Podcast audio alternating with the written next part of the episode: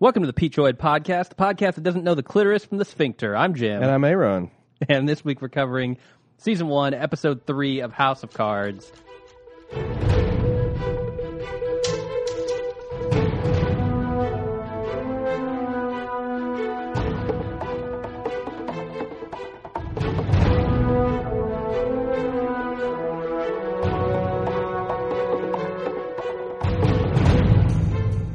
Uh, titled Chapter Three, very inventive naming, just like Claire inventively names her companies. Yeah. The Clean Water Initiative, the World Well. This is the House of Cards podcast. Very, very literal. very literal. I like it. Uh, okay, this was a very different episode, right? This had very little to do with what was going on in Washington and more to do with what was going on in Georgia. in Small ball crap. Small ball crap, as they call it. Uh, did you like that change of pace? Um, I don't know, man. The Same here. I, I, I, I actually enjoyed the change of pace. I just thought that once again the po- the show had a little bit trouble uh, of trouble with its premise. It's like it, How it- so? well, I mean, I don't know about the rest of y'all, but if a teenager runs off the road texting her boyfriend that a peach water tower looks like a vagina, I don't see six, seven figure settlements and years of lawsuits and congressional uh, hopes and dreams going down in flames. Like, it's very hard for me to take any of that seriously. I agree with you. However, I think there is a tendency for these things to spin out of control, ridiculously so, in the media. And when that happens, like that's what he's trying to contain here. Um, I, it felt very real world. Like, okay, this may be a thing that seems cut and dry, in a closed case, but in the real world, things get messy. You know? Well, the other thing is, I just thought that this was a good example of, you know, I, I'm I'm going out on a limb and saying that uh, Fincher and and and uh, Spacey and a lot of the others are probably liberal in their worldview. As a person that grew up in a fundamentalist religion in the heartland of America, I felt like the whole scene at the church and the way he dealt with the people's religion was ham fisted, bacon gauntlet uh, to the extreme. And, and not so much the actual Yeah, yeah.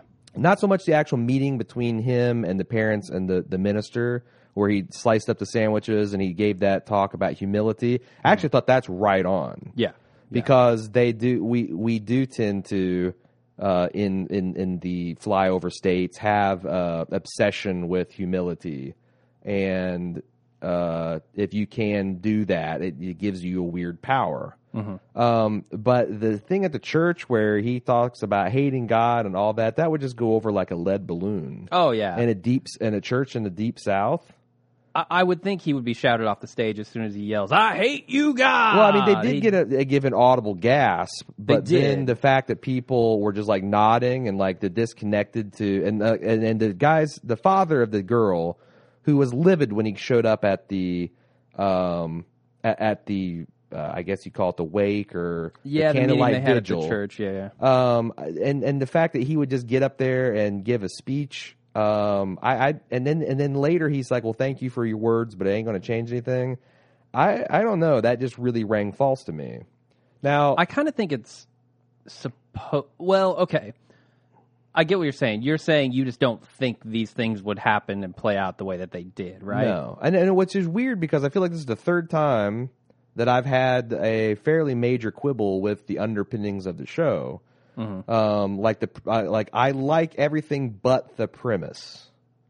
Okay. and uh, and the premise is what felt felt false. And I don't know whether um, you know a person growing up in New York City or Los Angeles would have these the same kind of problems. But you know, I, I, I that that was my big problem. The A plot uh, did not make a lot of, of sense to me, and the fact that this this powerful congressperson would have to go to his small town to take care of this particular issue. I mean, there.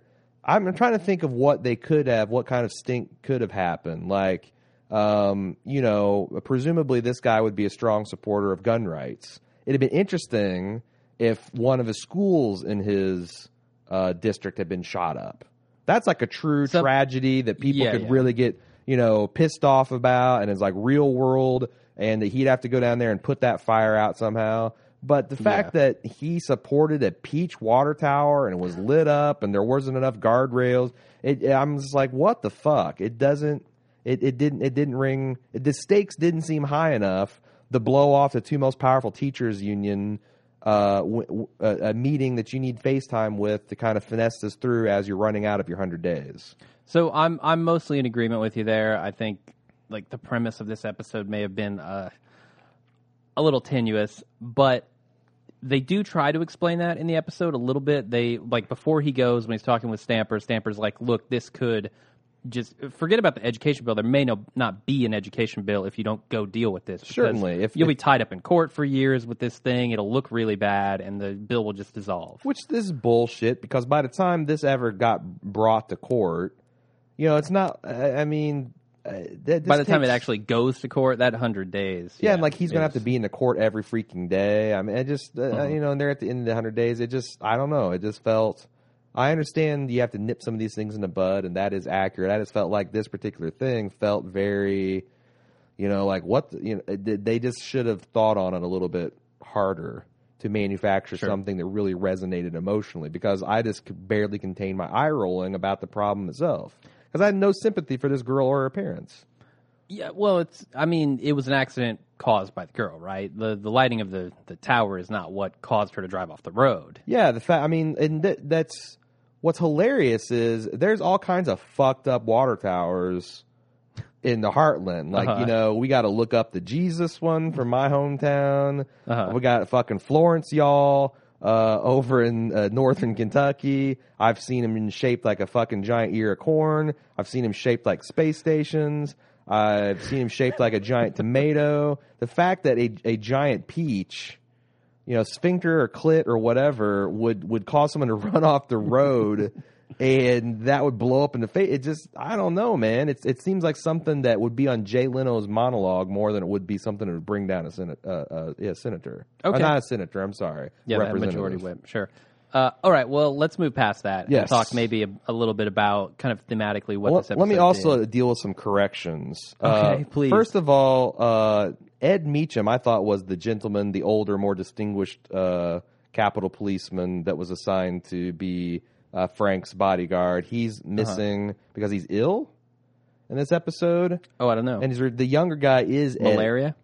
yeah, he had malaria, uh, and he yeah he had uh, uh, malignant malaria, and he's replaced by Ed Meechum, who's kind of a wet behind the ears, much younger uh, Capitol policeman assigned to be Frank's driver and bodyguard.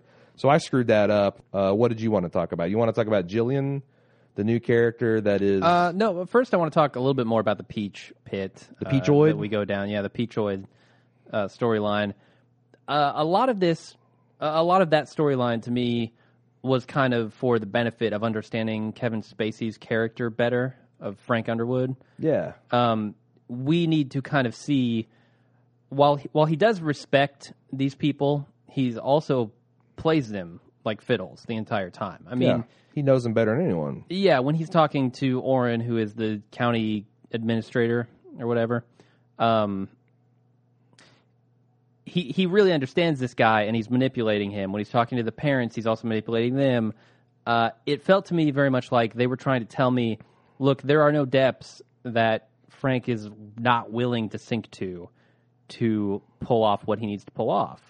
Uh, especially when he gets up and he stands in front of a church and he exploits the local priest to play on the emotions of the parents to get them to do what he wants. Sure. It feels very much like he is just there to manipulate these people into the outcome he needs. And he's willing to do that at all costs. And that to me is one of the defining characteristics of Frank's character.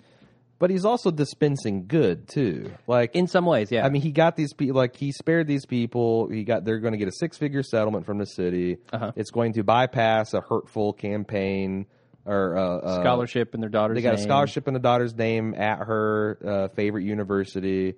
Uh, he's promoting safety. He's there's making sure this doesn't happen again. So you know, a lot of it's not like yes, he's doing it for his own naked self-serving interests. But he is doing he's he's he's using good. This isn't all smoke and mirrors. Sure. Some of this is just good negotiation and uh, people skills. Well, the interesting part about that is also that those things are the necessary components of the solution, right? If he were to come to them and try to manipulate them with things that didn't benefit them or that were blatantly in his favor, they would not have bought it. Yeah, like if he just came in there with a big cash settlement, They would have t- told him they, to go yeah, fuck you, you're buying us off, but you come in here with like a scholarship for your daughter and safety improvements, so we can make sure this never happens again. That yeah. you know goes back to these people's, uh, like he said, that their humility is their pride. So I don't give him a ton of credit for doing these nice things because he's doing them Sure. for his own good. Yeah, I can see that. That's that's a big part of Frank to me. Okay. Uh, do you want to talk about anything else? No, because I mean the the the other stuff about as far as uh, uh, you know the teachers union that was Yeah. largely just put on hold and background. It felt very much like this slowed the pace of of the the planning and the plotting that we had seen in the previous two episodes. What do you think the point of it was? Just to show that even a man as powerful as Frank can be brought down. You know, the all uh, that basically all politics are local. That he can't completely he he, can't as much as he plots and schemes, he still uh, is kind of beholden to his small town roots. Yeah, I mean you the- just you how are responsible to your constituents at some point, right? and how many balls you just have to keep in the air if you're That was a big thing, yeah. I mean, we see him at one point having three conversations at the same time. Right. Uh, one of which, you know, he's not even listening to uh, the head of the teachers union when he's talking about the bill. He's he's literally just waiting for him to stop talking so he can come back and say, "Here's what I propose," right. uh, which was pretty funny to me. So one of the more interesting plots in this season is uh, Peter Russo, and we see him and his uh, girlfriend Christina start to try to reconnect. Uh, Yeah. She's wanting to make things more serious in their relationship, and, and to that end, she's willing to uh, get a job, which is a promotion uh, with the pre- uh, the House Majority Press Corps, if I if, if I'm correct on that. Huh. Um, and for whatever reason, he decides to discourage her from that. And he also seems to.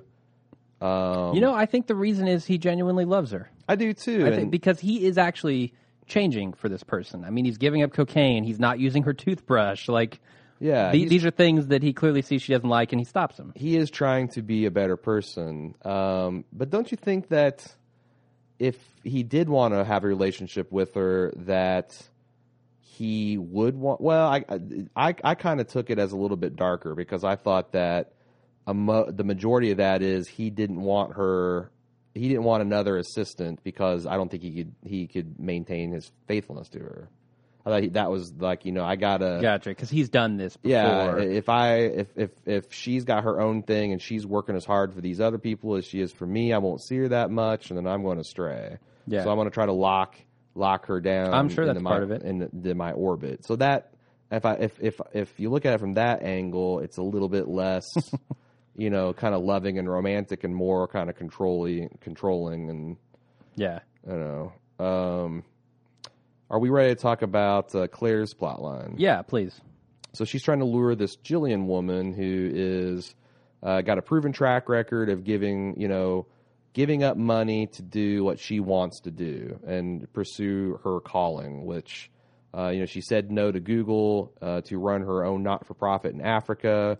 She's had malaria and a bunch of other exotic diseases several Yeah. times. She's suffering for something. I, I didn't quite catch it I, I Um, don't know what it was. but but and she's also kind of turned off by how big and powerful and and you know well connected uh, Claire's organization is. She's like, you know, I don't really work with people that have award winning photographers that are commissioned to do their stuff. And Claire pointed out, it's like, well, uh, that actually uh, got us forty thousand dollars of funding a year. Yeah, and there's a reason why I do those things, and- not just to show off, not just for the, the prestige of it. and these are the things these are the strengths that i can bring to you to help you achieve your mission um, And she seems won over by that. and I, but I still don't at this point in the season. I don't understand why Claire's doing this. What is so and what to what end? Because I don't believe that she's doing this just because she's altruistic and believes in helping uh, kids get clean drinking water. Are you talking about expanding internationally? yeah, why? Like or, why she's doing this new move with her company at all Yeah, or why is Claire in this period? in the charity work? Yeah, why? Hmm. What is there? There's got there is some. And- yeah, because her and Frank are similarly motivated people. Yeah. right. I mean, they they. Uh, I mean, Frank says it in this episode. People like you, he's talking to Zoe here, but it, people like you and me, if we're not, uh, if we're treading water, we might as well be dead, or whatever he says. Um, if they're not constantly moving ahead, and I feel like Claire is very much like that too. Plus, so she I- gets- I, don't know. I mean, does she seems? It seems like underneath that exterior that she presents to everyone, she is kind of. Uh, she has a, a heart under Hmm. there. You know, I I get that impression more and more because I mean, the stuff with the graveyard I didn't totally understand this episode. Well, see, that I was going to bring that up because I thought to me that was showing that, um, you know, maybe she feels guilt more strongly than Francis. yeah, yeah. But because that old lady is basically shamed her running through gra- graveyard. Which you know what, old lady, fuck you. People run through graveyards. Uh, when I was training Yeah, for a I- mini marathon uh, for the Indy 500 mini, uh, my group met every sat- every Sunday morning and ran through a goddamn giant graveyard. Um, Have you no respect? I know they're dead bodies, and it's goofy that we bury people in the ground in this country Sure. anyway. I don't understand Western burial customs, but she kind of was like, you know, I had this odd experience, but she never really finished it because uh, Francis got distracted with Zoe, um, you know, trying to get get Frank to feed her. Um, but then towards the end of the episode, she caught this young people, you know, being clearly inappropriate in a graveyard sure. and she smiles was like like this is vindication to her. So, I, I what are we supposed to learn about her personality from that? I honestly don't know. Yeah. If I if I had to guess, no, I don't even think that makes sense. I was going to say maybe she feels a little guilty for the stuff that she uh, that her husband is doing, and she's trying to make up for it with this charity work um, because he doesn't have that heart. But I I don't see her. No, there's that type of something more to this, and I believe we get into it even later on in the season, but we'll we'll see. Okay. This yeah. point, you know, it's like it's we we just don't know. Um, What about Zoe? yeah, I was going to get to her. Yeah. So she's back. She's still doing a lot more television. She's addicted to television. Um, And it's pissing off Tom because of the stuff she's saying. Well, and just the fact that she's getting big for her britches, and she's got the owner of the newspaper coming and basically uh, going down on her and uh, overriding her senior editor's objections to the piece, and basically saying, "Well, you can do what you want, but you're still going to run this on the front page." And he decides that he needs to punish her by grounding her from television. She tries to make this into a, a sexist thing, Yeah. which I don't. I mean, I don't know the hammer from anybody. Uh, but to me, I got that as like you're you, you're a little bit too jumped up and a little bit too big for your britches, and I need to treat. I need you to learn respect. Yeah, it's this conversation is weird because she clearly disrespects him by just interrupting him in, in the middle of her sen- his sentence, but she does have a point, right? He's giving her this lecture where she obviously knows that she's made a mistake here, and it, she doesn't need an, a lecture going on and on about it. And he is kind of treating her like a child a little bit. Well, but she was patronizing to his organization and disrespectful in the interview. yeah, they they both said- are at fault here. I mean, she, tr- I guess, she tried to make a token effort to praise both Janine and uh, and Tom as well. yeah, the the hammer. yeah, Uh, but at the end, she basically sided with the interviewer when she says, "Yeah, we could do more to uh, promote stuff like me." and then Tom gives the look of death. Right. like him standing there with his arms crossed, glaring. To, uh, I don't know, down his brow at the TV.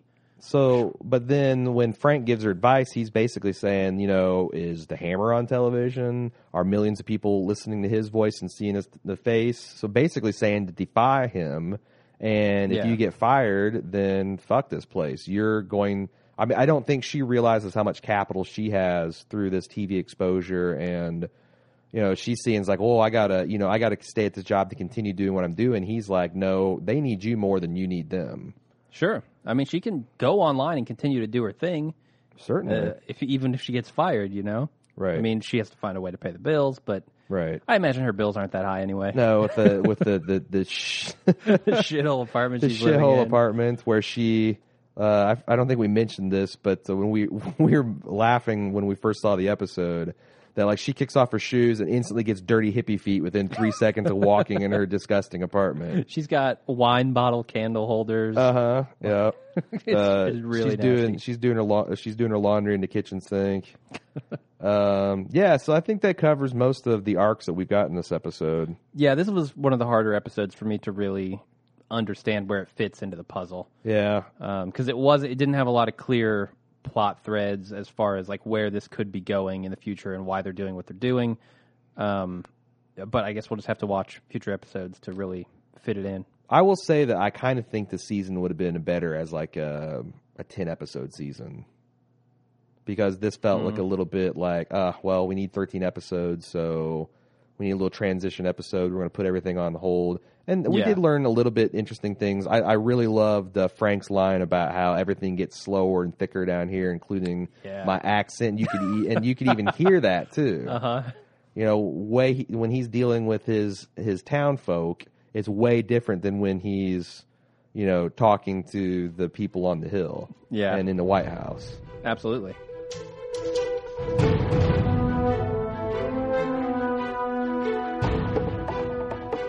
If you've enjoyed our show please help us get our new house of cards podcast launched in style by rating reviewing and subscribing on itunes you can also support us by using our amazon affiliate link when you shop online just go to amazon.baldmove.com and we'll get a tiny cut of Amazon's profits from whatever you buy on that session.